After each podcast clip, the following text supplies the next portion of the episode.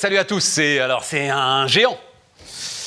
Euh, du service informatique. hein, euh, on dit encore service informatique d'ailleurs. hein, euh, oui, entreprise de services numériques. entreprise de services numériques, euh, Sopra Steria, mais d'ailleurs dans l'histoire, parce que là, tiens, faisons un peu d'histoire, les années 60, la France est à ce moment-là leader, et on a quatre grands, c'est ça, hein, qui deviendront Capgemini, alors, Capgemini, Soprasteria. J'ai des doutes sur les deux autres, Atos, il doit y avoir Atos dans un coin on a fêté nos 50 ans là, il y a, Ouais, voilà, c'est ça, c'est ça, c'est ça, c'est ça. Ouais. Donc leader de la tech, groupe indépendant, euh, Ouais, européen, euh, ce, qui, ce qui le rend assez singulier euh, finalement. Exactement, euh, 5 milliards de- d'euros de... Plus de 5 milliards de- d'euros de chiffre d'affaires, 55 000 collaborateurs aujourd'hui. Eh mais, mais alors je me disais d'ailleurs il m'en manque un, mais en fait c'est qu'il y a eu fusion des deux en fait, Sopra et Steria. Oui, tout à fait, en voilà, en 2000, fusion qui a été 2016, faite. euh. Voilà, fusion. Bon, et, donc on est sur un acteur important, acteur aujourd'hui mobilisé euh, autour de la facture électronique.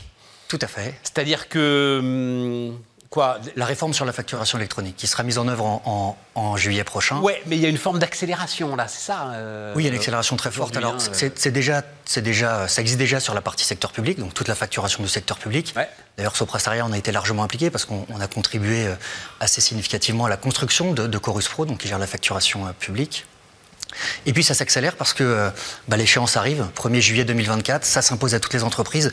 D'ailleurs, le calendrier qui est, qui est, présenté avec euh, un déploiement progressif entre juillet 2024 et 2026 euh, en fonction de la taille des entreprises est assez trompeur parce que dès juillet 2024, toutes les entreprises, les grandes comme les plus petites, vont devoir être en capacité de recevoir des factures électroniques. Enfin, Philippe, euh, alors mais je t'ai pas présenté, euh, Philippe Oui, Marquez, donc euh, bien sûr. Euh, comment ça vont être Mais non, enfin, vont pas. Enfin, seules les grandes vont être en capacité. Ouais, les justement, petites. c'est pour ça que je dis que c'est trompeur, parce que l'agenda qui est présenté parle de l'émission des factures Ouais, électroniques. Ouais. Tous les gros, vont, les grandes entreprises vont être obligées d'émettre des factures électroniques au 1er juillet. Par contre, le co- le- la petite entreprise qui reçoit des factures électroniques de ces gros, bah, elle les reçoit de manière électronique et donc il faut bien qu'elle se mette en capacité de les recevoir. Soit à travers un portail public qui, qui- qui lui permettra de le faire, soit à travers des opérateurs avec qui elle va contractualiser euh, Ouais, t'as raison, c'est trop. pour cela. Ouais, t'as raison, c'est trompeur. Mais là, il y a une accélération. hein, C'est-à-dire que, on va dire qu'il il y a 18 mois, euh, c'était un sujet qui semblait très lointain pour euh, beaucoup d'entreprises. Tout à fait. Donc c'était, je vais même dire, pas du tout une priorité l'année dernière. Exactement. C'est devenu une urgence absolue aujourd'hui. Voilà, on voit beaucoup, beaucoup, de, beaucoup, de publications d'appels d'offres pour identifier les partenaires avec qui, euh, avec qui s'associer pour se préparer à la réforme. Partenaires qui sont d'ailleurs euh, pas encore euh, véritablement stabilisés. Enfin ça, dans, on va pas parler de ça, hein, c'est pas notre sujet, mais dans l'ensemble du calendrier mis en place par l'État, on se dit qu'il aurait pu quand même peut-être un tout petit peu plus tôt au moins valider ceux qui vont être, alors ce qu'on appelle les, les, les plateformes partenaires de dématérialisation. On va pas rentrer dans la technique, mais ce seront quand même des acteurs importants du système.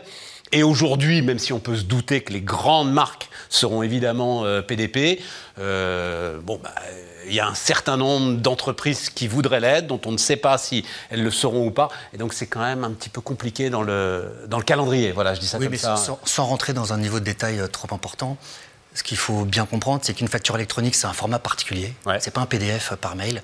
Et donc, pour fabriquer cette facture, il y a des logiciels, des partenaires, et donc c'est soit des fintechs, soit des éditeurs de logiciels euh, bien connus du, du marché, ou des plateformes qui les fabriquent. Voilà. Mais l'important, c'est. euh, c'est- Oui, mais on voudrait être sûr qu'elles soient agréées. Voilà, c'est le seul, seul truc. Et à ce stade, on ne le sait pas encore. Oui, oui, tout à fait. Euh, donc, mais ce qui m'intéresse beaucoup, alors Philippe, tu, es, tu travailles particulièrement sur le secteur bancaire.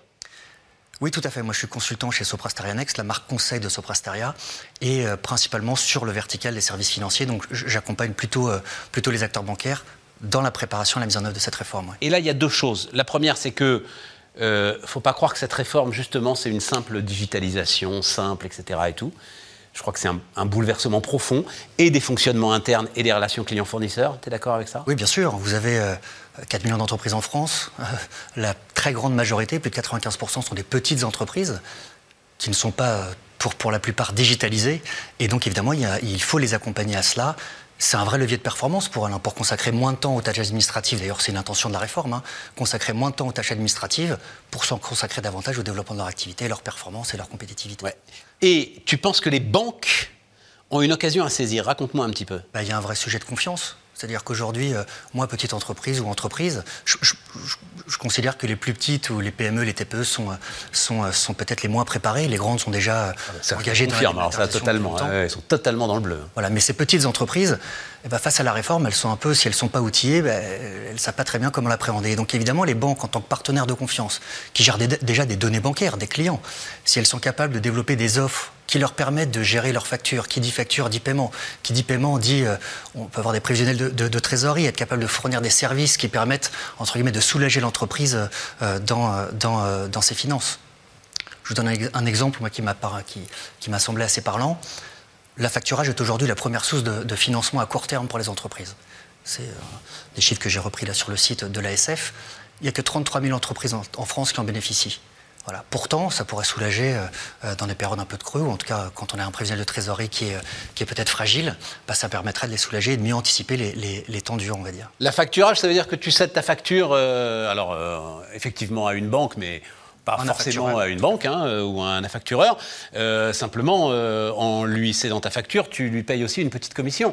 Donc c'est sans doute pour ça aussi qu'il y a beaucoup de petites entreprises avec des marges euh, qui sont déjà tendues, qui n'ont pas envie de... Je dis surtout pas que c'est une solution à tous les problèmes. Ah oui, d'accord. voilà, en revanche, ça. peut être une solution. Mais quel lien avec la facture électronique? Parce que je crois justement que la facture électronique va rendre un peu plus compliqué euh, les systèmes d'affacturage.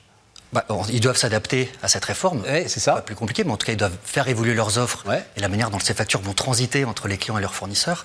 Mais quel lien avec la facture? C'est-à-dire que si je suis capable de prévoir, euh, de savoir que euh, à l'usage, ce, fournisseur-là ou ce client-là me paye peut-être plus tardivement, que je sais anticiper euh, mon flux de trésorerie, et ben peut-être que je vais avoir besoin d'un financement plus rapide pour pouvoir encaisser la période qui s'annonce. Et ça, c'est des informations que va donner en fait la facture électronique?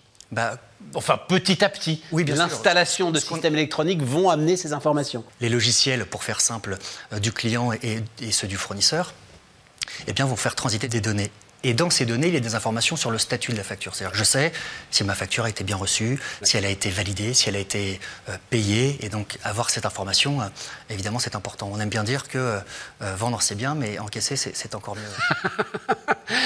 oui, oui, oui. Et, ça, alors, c'est le, grand sujet des délais de paiement. Et euh, c'est vrai que, alors le processus c'est procure to pay, hein, et, c'est vrai que les factures peuvent errer dans le processus PDP, notamment sur les très grandes entreprises. Mhm. Qui elles-mêmes d'ailleurs, faut pas croire, enfin je sais pas, je parle, je crois qu'on a à peu près la même expérience, faut pas croire qu'elles cherchent à faire en sorte de payer en retard. Non, Jamais. Enfin, euh, ou alors, mais vraiment très, très, très rarement. D'abord parce que la répression des fraudes euh, veille, et puis ensuite parce que les fournisseurs sont précieux. Donc, euh, elles ne cherchent pas à payer en retard. Simplement, effectivement, les process sont complexes. Là, on aura une sorte de Waze qui nous dira où est la facture dans le processus. Hein. c'est un peu ça le sujet. Tout à fait. Et donc là, la banque a un vrai rôle de, de conseil envers, envers ses clients. Mais conseil, où est-ce que tu la mets? Puisque, alors, il faut faire un petit... Entre euh, tu me disais le, logiciel qui va permettre de dématérialiser la facture, euh, le partenaire de dématérialisation ou juste l'opérateur de dématérialisation, le portail de l'État. Où est-ce qu'elle se met la banque? Alors il y a plusieurs enjeux pour les banques. Il y a évidemment un enjeu de rétention euh, des clients qu'ils ont. Il y a un enjeu à ne pas perdre des flux qui, qui sont stratégiques pour eux, typiquement les flux de paiement, qui, sont, qui, sont, qui sont importants. Et donc aujourd'hui, on voit sur le marché différents acteurs avec, qui, qui, se positionnent pour développer des offres à destination de ces clients, profitant de la, réforme pour proposer des services euh, apporteurs de valeur pour, pour, pour les clients entreprises. Bon, euh, il y a différentes stratégies. On voit des banques qui s'associent à des fintechs euh, pour, euh, pour euh, répondre à un enjeu de vitesse important sur le marché d'offres. Il y a des banques qui décident de fabriquer elles-mêmes ces produits-là et de les proposer. D'autres qui décident de monter des partenariats et de se faire intermédier par, des, par, par d'autres acteurs et pousser des services de paiement, par exemple, ou autres services bancaires à travers, à travers ces partenaires. Par contre, elles sont toutes engagées dans un mouvement qui vise à développer des offres à destination de cette clientèle profitant de la réforme. Intéressant. Euh, J'avais pas perçu ce mouvement.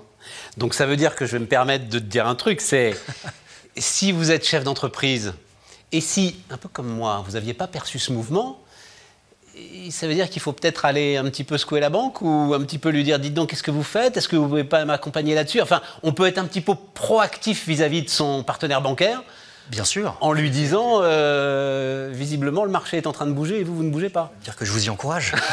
voilà, c'est ça. Et vous, Soprasteria, vous êtes là en accompagnement de l'ensemble des acteurs qui sont mobilisés sur cet enjeu de facturation électronique Oui, oui, sur l'ensemble du processus, c'est-à-dire euh, en amont sur les impacts euh, plutôt métiers sur les processus d'achat et de vente, par exemple, et puis sur les impacts IT, parce que raccorder son système d'information à une plateforme ou à d'autres outils, évidemment, ça a des impacts et donc, et donc on les accompagne.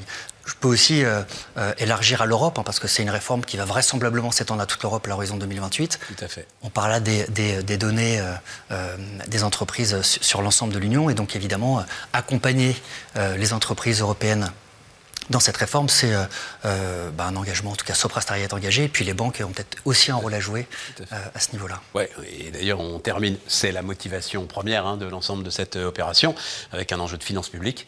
L'idée c'est d'essayer de limiter la fraude à la TVA. Et donc il y a quelques milliards à récupérer. Hein, L'expérience la plus intéressante a été menée en Italie assez récemment. Tout à fait. Et il y a sans doute quelques milliards à, récupérer, à récupérer là pour Exactement, le retour d'expérience en Italie. Euh, pour l'État et pour les Le démontre. Absolument.